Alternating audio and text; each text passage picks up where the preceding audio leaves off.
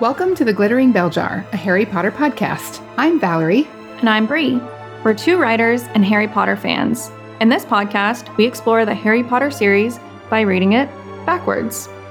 As you might recall, Harry and his friends discover the power of the glittering bell jar in the Department of Mysteries as it causes objects to move backward and forward through time. We're doing the same thing each week, working backwards through a few chapters, starting with Harry Potter and the Deathly Hallows. Ready to explore Harry Potter in a new way? Then join us in the glittering bell jar.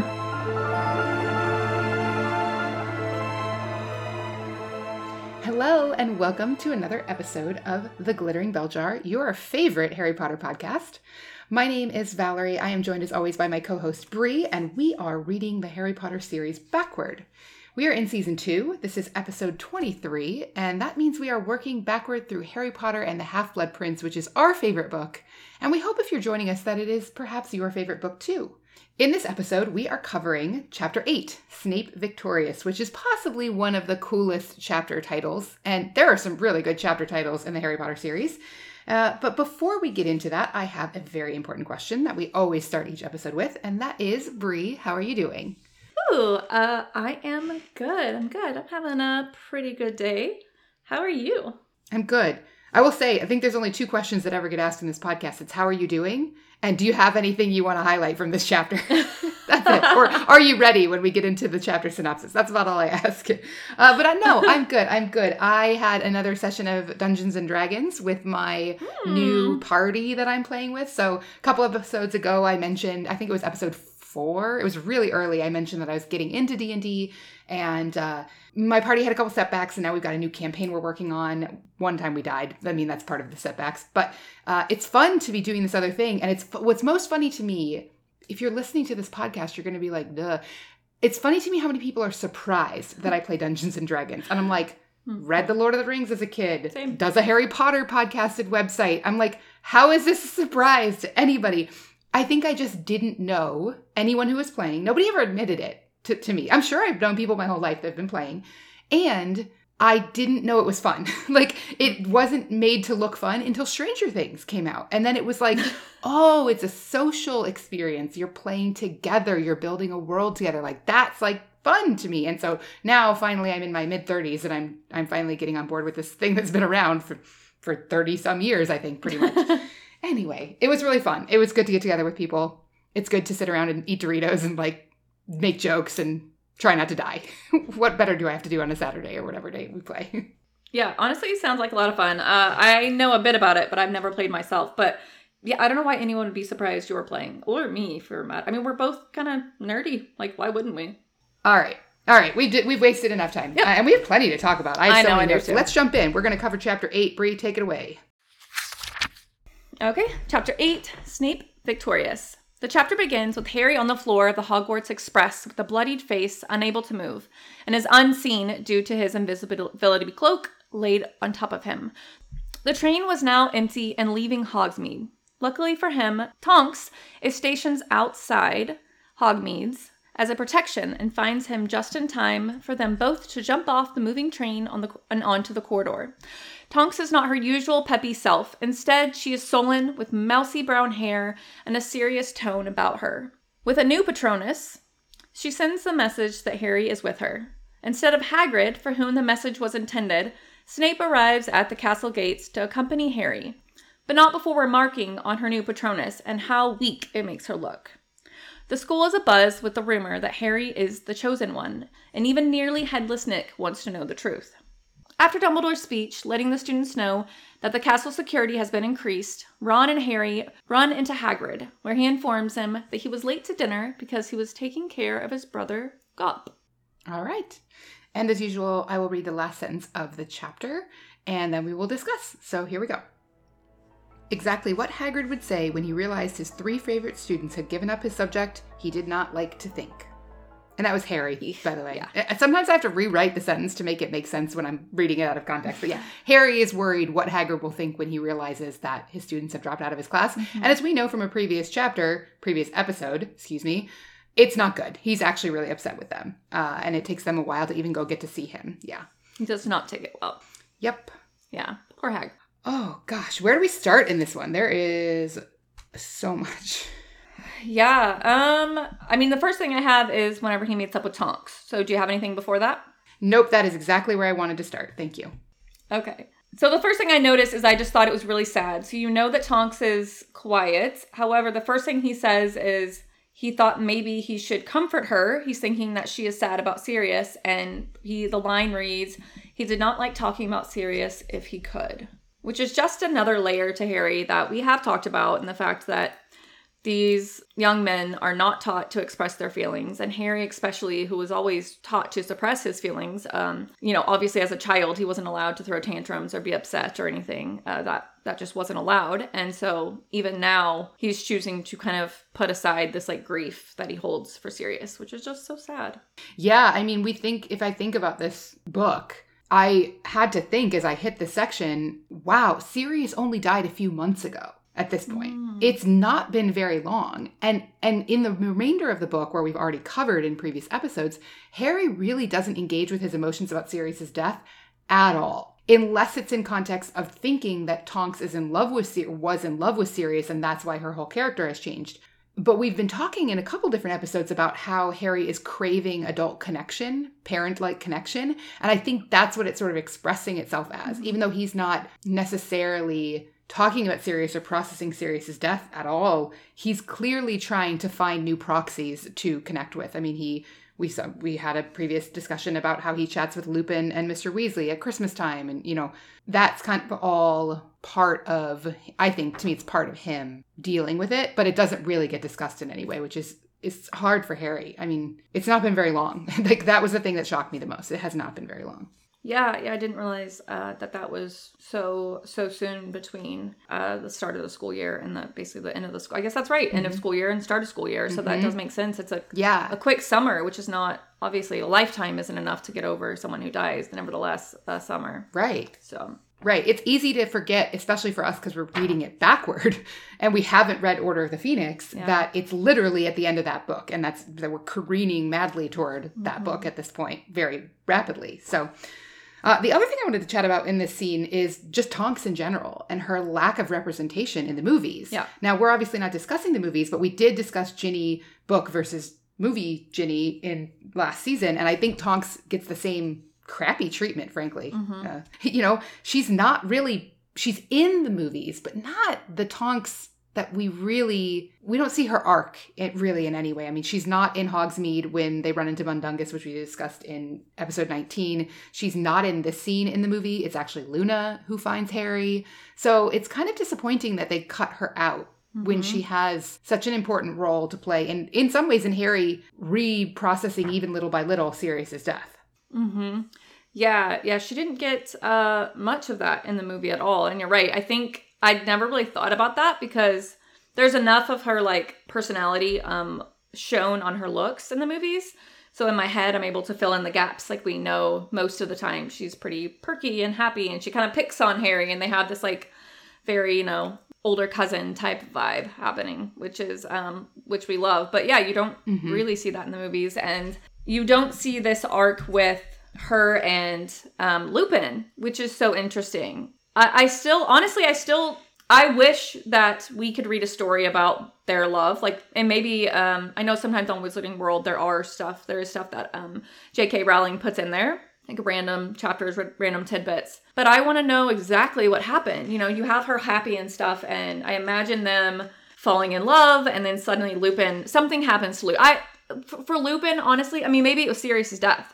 But I feel like it was probably something simple, like Snape made a mean comment, or something happens about, you know, there's a werewolf who hurts another witch or wizard, or someone makes a comment about him being a werewolf, and all of a sudden their bubble is burst, and then, you know, she's just distraught because she's already fallen in love with Lupin. He's like, no, no, I'm not gonna let this happen.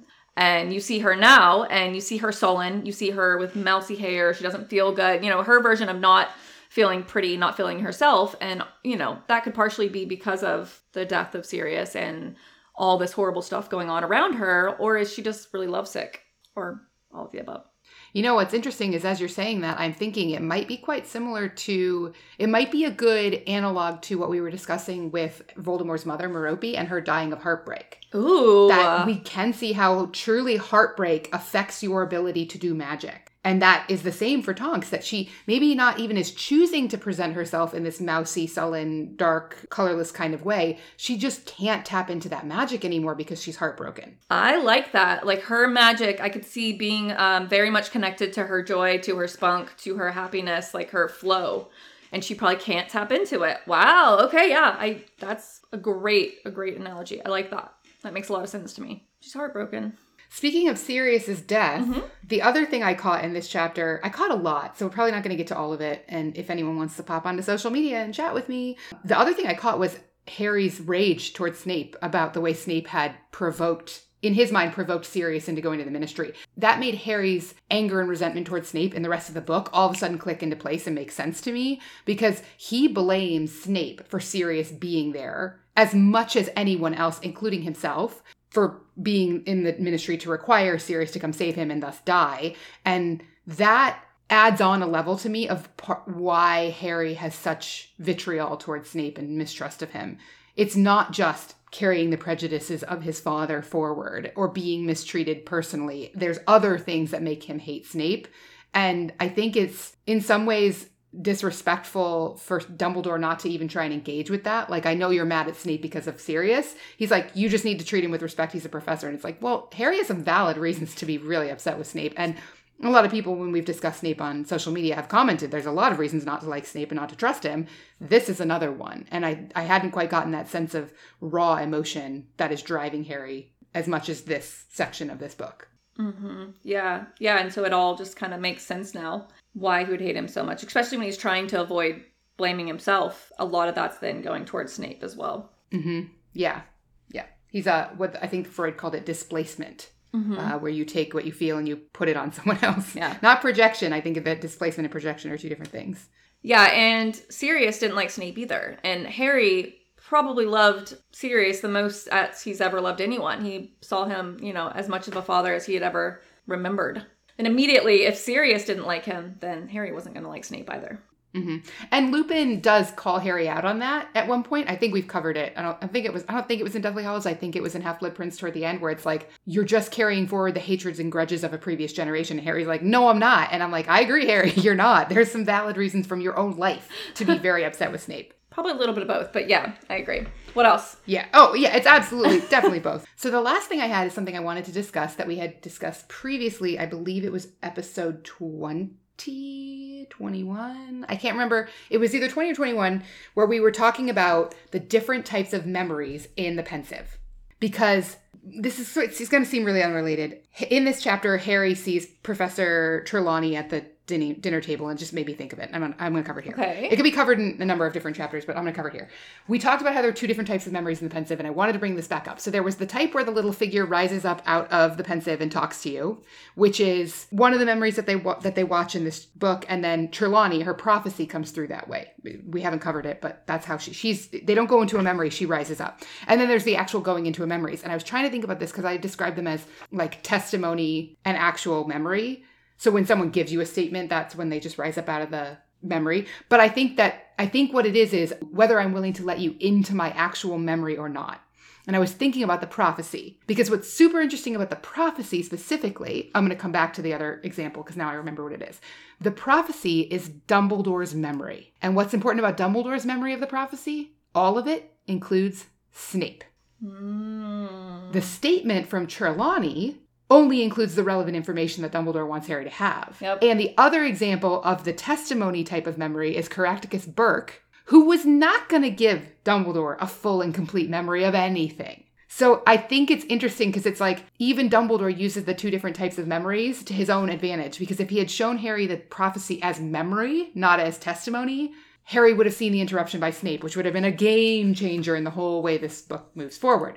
Anyway, it's just something I thought about when I saw Trelawney again because she doesn't, she kind of bops in and out of this book. And I wanted to cover that because we had just been talking about it in just like the last two or three episodes. And I didn't want to get too far to before I brought it back up. Yeah, love that. Okay. Yeah, that makes sense.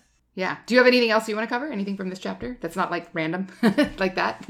Something really quick. Uh, so whenever Snape is taking Harry up to the castle, and right before, he's super mean to Tonks, and he's super mean to Harry, uh, which I suppose isn't super out of character for Snape, but I was kind of surprised he was so mean to Tonks, which is interesting. But the main thing that I found interesting was there's a little bit of a pause. And so what I think happens is whenever Harry and Snape walk into the castle, and Snape is berating him, talking about, oh, you obviously wanted an entrance, blah, blah, blah. Well, I'm guessing that Snape read Harry's mind. And because Harry immediately, right before they go in, he's like, maybe I can use my invisibility cloak. And Snape stops him as if he read his mind and says, like, no, don't even think about it. And he's like, you wanted this anyways. But it made me think Snape for a second gets to be like, huh, maybe I'm wrong because he hears that and he, he, it makes me wonder how much like what happened what went through Snape's mind at that moment. Like oh Harry doesn't want their attention is literally not what I thought. Yeah for, first of all it's an ev- it's evidence that Snape is getting better at legilimency which we've discussed in past episodes because now it's not yeah. like I'm breaking into your mind. And second yeah he does start to get then some insights into Harry and Harry not being this egocentric popularity seeking young man which you'd think if he's been reading his mind on and off for the last few years, which there's evidence throughout the books where it's described the same way, he would know that Harry is not seeking any of that. But he just sees James. He just sees James, and that's all he can see. Yeah, yeah, yeah, for sure. Anyways, that was all I had. What do you got? Good one. Yeah, very good one. I actually had that too, and then I was like, I have too many notes. I have to throw something out. But you brought up the one that I had, so love that. Okay. Well, with that, we will wrap it up. We like to keep it under 25 minutes. I know I think I said 15 to 20, but you know, we we run a little long. We appreciate you joining us as always. If you are brand new to the podcast and you are still with us, please head to your podcast player, make sure you're subscribed, hit that plus button, that follow button, whatever. Then scroll down and leave us a review and a rating if you can. Usually the ratings are really easy, and if you want to throw in any text, just give us a little feedback. We appreciate that. Uh, you can also find us on social media, as I mentioned at the beginning of the episode, and Bree is going to remind you now again. Sure. Bell Jar Pod, Instagram, Twitter, TikTok. Head over, give us a follow, share one of our reels, maybe comments. Uh, we love to see it. So please head over there and yeah, give us a little love. We love it. So Yep. Okay. And then before we wrap it up, we would like you to do one last thing if you're feeling really generous with your time. Grab the share link for our podcast in your podcast player and send it to someone you know who has been lovesick or heartbroken in the past, which is everyone. so you can pick anyone. uh, send it to someone you think will enjoy this. Uh, don't send it to somebody who's currently actively going through a breakup. I don't. That's probably not the right time. There are really good podcasts for that, unless you think they need a distraction. In which yeah. case, yeah, I disagree. Yeah, send it to them. They need us right now. yeah, they need time to go by. That's what. That's the only thing that heals a broken heart, other than marrying the person and then them trying to run off with their friends' younger children and then going having a child together. Sorry, that was all Remus Lupin. In case you missed that part of the story there. all right, with that, we'll wrap it up. We really appreciate you joining us, as I said, and we will be back very soon with another episode. All right, see you next time.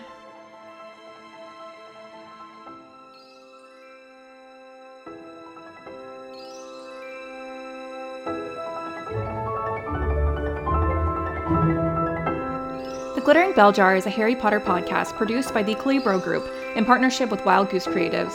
It is an unofficial fan project and is not authorized, approved, licensed, or endorsed by J.K. Rowling, her publishers, or Warner Brothers Entertainment Incorporated. Our theme music is Carnival of the Animals R125 Aquarium by Moments, licensed via Soundstripe. You can discover even more magic on followthebutterflies.com.